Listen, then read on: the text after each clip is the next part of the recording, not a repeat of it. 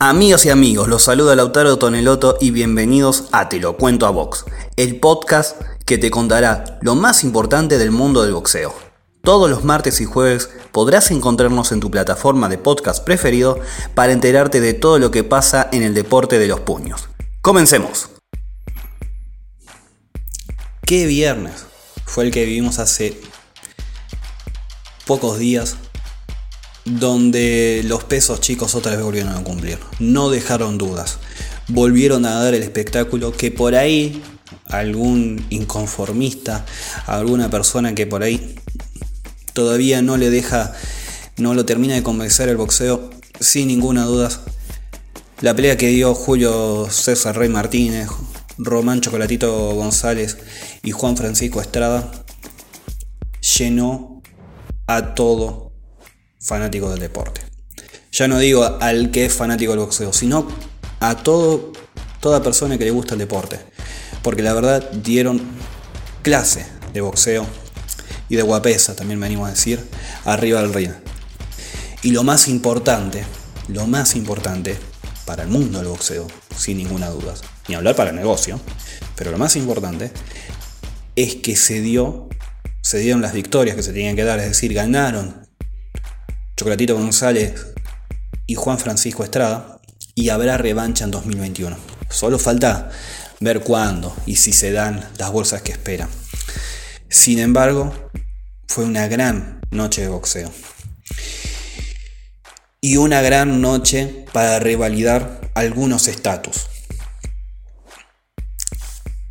Por un lado, Julio César Rey Martínez revalida su estatus de futuro para el boxeo mexicano para lo que vendrá.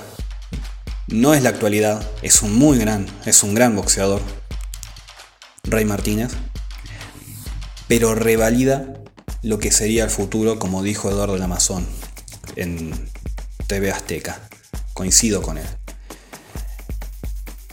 Por otro lado, Juan Francisco Estrada, al derrotar de la manera que derrotó a Carlos Cuadra, la pelea, cómo se dio y todos los vaivenes que tuvo, que vamos a analizar en unos instantes, también revalida su estatus de por qué está metido entre los 10 mejores libra por libra en la actualidad. No es casualidad que el Gallo Estrada esté en esa posición, que sea el segundo mexicano que está entre los 10 primeros. Y por último, y ya nos metemos de lleno en este combate, Román González muestra argumentos arriba del ring de por qué en su momento fue uno de los mejores libra por libra y para muchos el mejor. Osvaldo Príncipe, en una columna en La Nación en 2017, para el mismo sábado en que iba a pelear contra Rumbisay, Román González, explicaba que en la convención anual del Consejo Mundial de Boxeo de 2016, el propio Mauricio Suleimán decía que el campeón más importante de 2016 había sido Román González.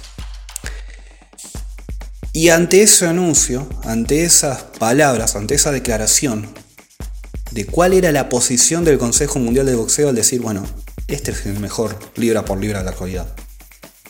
Porque esas fueron las palabras de Mauricio Suleiman.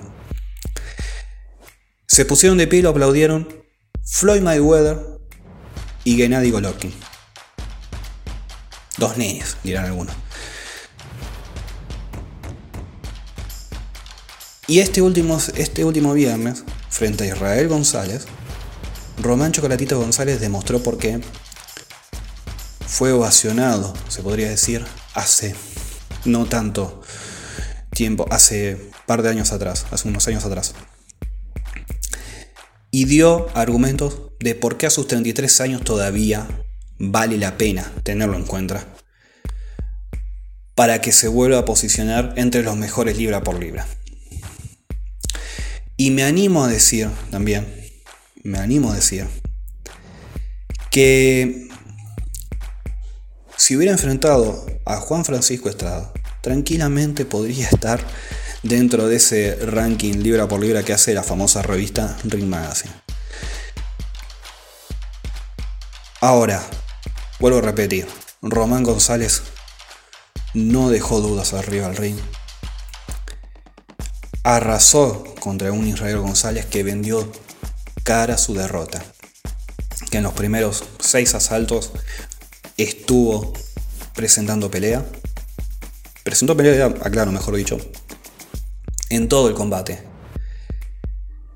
Pero del sexto en adelante mermó su estado físico, mermó su capacidad y Román González mantuvo su ritmo, especialmente en los contraataques. Defensivamente muy bien estuvo Román González con mucho juego de cintura, mucho movimiento de cuerpo. No lo encontró Israel González. Y ahí se explica por qué el nicaragüense arrasó en Ciudad de México, lo golpeó como quiso a el mexicano y vuelvo a repetir, demostró por qué hay que tenerlo en cuenta para el año que viene si puede estar entre los mejores libra por libra. No hay dudas que es así. Lo mismo pasa que hace poco sacaron del ranking porque metieron a Teófimo López y a Basilio Lomachenko. Lo mismo pasa con Manny Pacquiao.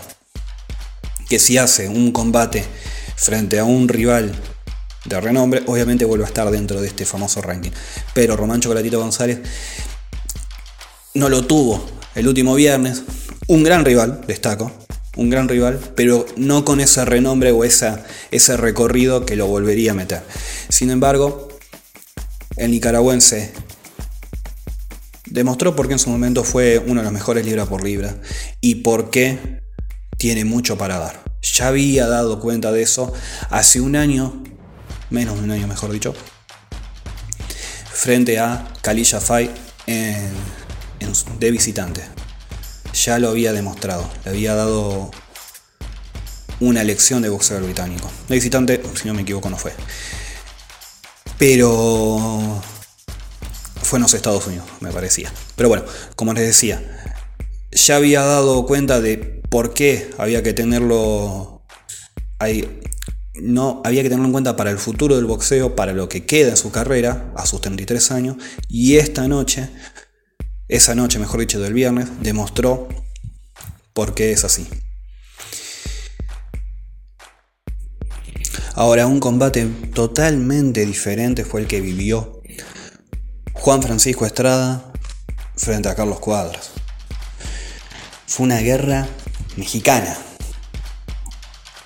Golpe por golpe, caídas, ni bien empezado el asalto. Es la pelea, mejor dicho. Sin ninguna duda, nadie esperaba ese inicio de pelea.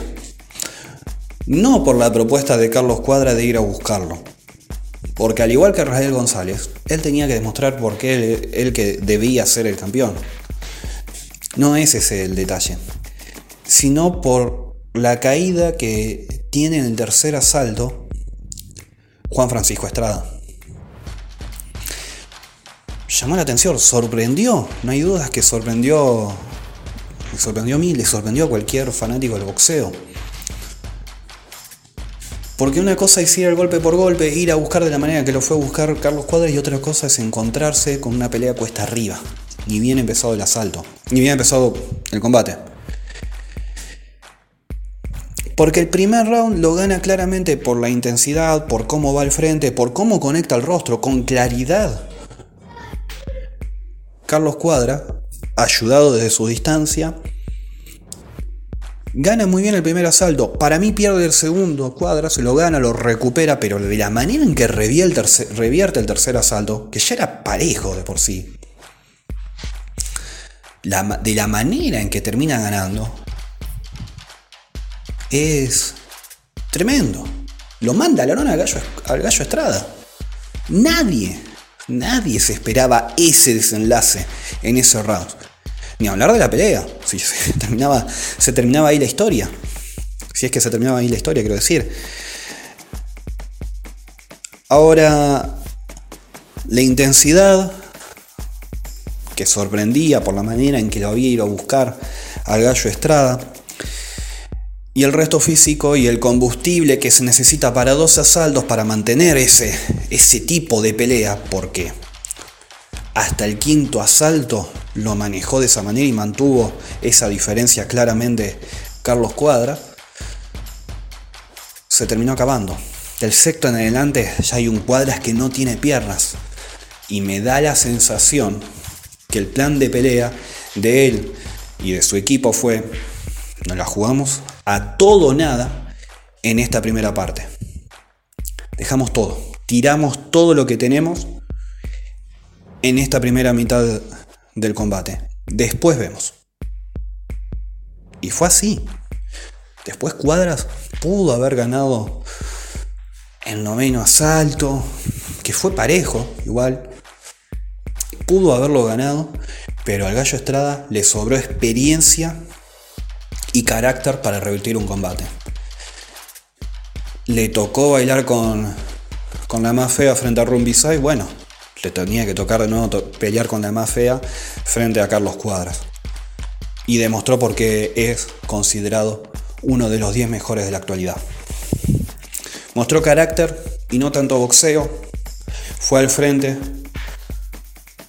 Fue en busca de la pelea en el momento más complejo y soportó a Carlos Cuadras cuando estaba bien. Del sexto adelante volvió a recuperar, se mantuvo él, mejor dicho, físicamente bien, una muy buena preparación y ahí aprovechó un Carlos Cuadras que estaba agotado, que se movía de un lado para el otro, que si iba a las cuerdas sabía que salía perdiendo y trataba de con el jab tenerlo alejado y no podía. Y un gallo Estrada que fue a comérselo vivo.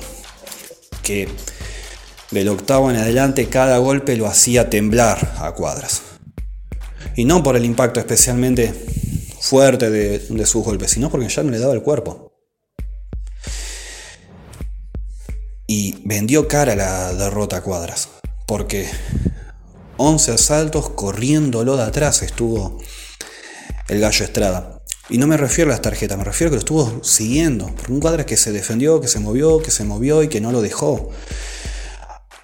Y un Cuadras que seguía lanzando golpes y que le dejó varias marcas. Sin embargo, el undécimo asalto, el gallo Estrada lo conecta, lo tira, se lo lleva por delante, bien conectado, se levanta. Ahí, mal, Carlos Cuadras lo vuelve a tirar y bueno, el resto es historia lo supo definir. Lo que no pudo hacer Cuadras, algunos dirán, algo sucedió con el cronómetro del tercer asalto. Lo que no pudo hacer Cuadras en ese tercer asalto tampoco lo pudo hacer en el cuarto, porque estuvo mal el gallo Estrada en el cuarto. Estuvo mal. No lo pudo definir ahí Carlos Cuadras. Repito, hubo una ventaja, hubo algo raro respecto al cronómetro. Fíjense el video. Ahora, no lo supo definir en el cuarto asalto, eh, perdón, Cuadras. Dejó pasar esa oportunidad. El gallo Estrada no lo desaprovechó y lo tiró en los tres. Eh, eh, lo sacó, quiero decir, en el undécimo asalto luego de haberlo tirado en tres oportunidades. Claridad tuvo ahí el gallo Estrada para liquidar la, faena y quedarse con un combate. Ahora, viendo en, viendo en el futuro inmediato el combate que todo el mundo espera, la revancha que el boxeo quiere en la categoría Super Mosca, deja algo muy claro y algo para mejorar. La defensa por parte del Gallo Estrada. Muy bien marcaba Tomás Aguirre en cómo habían terminado en un comentario interno que hizo un grupo interno de boxeo, muy bien marcaba, fíjense la cara. Después del combate hicieron una entrevista en conjunto para la prensa. Mostraba una foto en la que Román González estaba marcado, con algunos moretones. No era el mismo, la misma, no tenía las mismas facciones con las que había entrado al ring con la, eh, quiero decir, la misma cara, sin tanta lastimadura, sin tanto, sin tenerla bien. No bajó de la misma manera, obviamente. Ahora, de la manera en que terminó el Gallo Estrada, no fue la mismo, el mismo el mismo trajín que tuvo el nicaragüense. No, no sufrió de la misma manera. Entonces acá queda en evidencia el aspecto defensivo que va a tener que mejorar Caballero con su boxeador que es el Gallo Estrada. Hay que ver cuánto lo puede mejorar. Resto físico, boxeo y carácter tiene el gallo. Pero sabe que desde el contraataque es muy bueno Román González. Y sabe muy bien que el aspecto defensivo por parte del nicaragüense es aún mejor. Sumado que el ataque es excelente. El nicaragüense. Lo más importante es que lo vuelvo a repetir, los dos ganaron y en el 2021 se van a volver a reencontrar seguramente. Y por último, para señalar algo que mencioné al principio, el futuro del boxeo mexicano por el espectáculo que da, por la manera que tienen para subir a combatir, Julio César Rey Martínez. Frente a Moisés Calleros, lo sacó del ring, dos asaltos, potencia pura, y lo más importante es cuándo viene un verdadero reto de la actualidad para el mexicano campeón del mundo Mosca del CMB.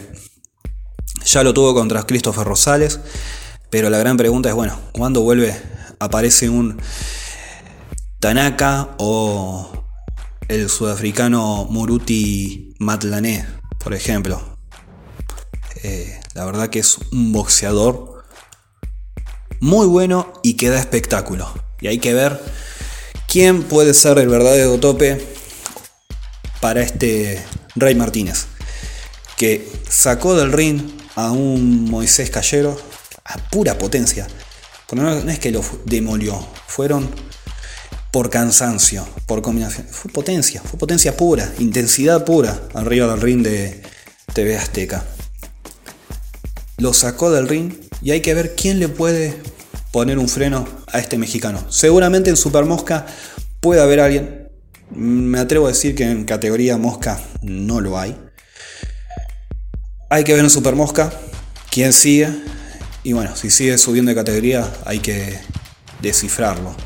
Pero lo más importante es que Julio César Martínez de espectáculo. Esto ha sido el análisis, el pequeño análisis de lo que sucedió el último viernes en, Ciudad de México. Nos vamos a reencontrar el próximo jueves para hablar de lo que se viene. Hay mucho para hablar. Munguía, Gervonta Davis, Yosik e Inoue. Vamos a ver qué hacemos, pero el podcast del próximo jueves va a estar. Así que bueno, Síganme en mis cuentas de Instagram y Twitter, Lauto Neloto en Twitter, Lautaro Toneloto en Instagram, Lautaro Toneloto en Facebook. Envíenme sus mensajes diciéndome qué cuestiones les gustaría escuchar, analizar, eh, preguntas. Además, eh, alguna sugerencia para mejorar. Pronto van a estar las redes sociales del podcast. De a poquito se está haciendo. Así que eso. Muchas gracias y nos encontramos el próximo jueves. Abrazo.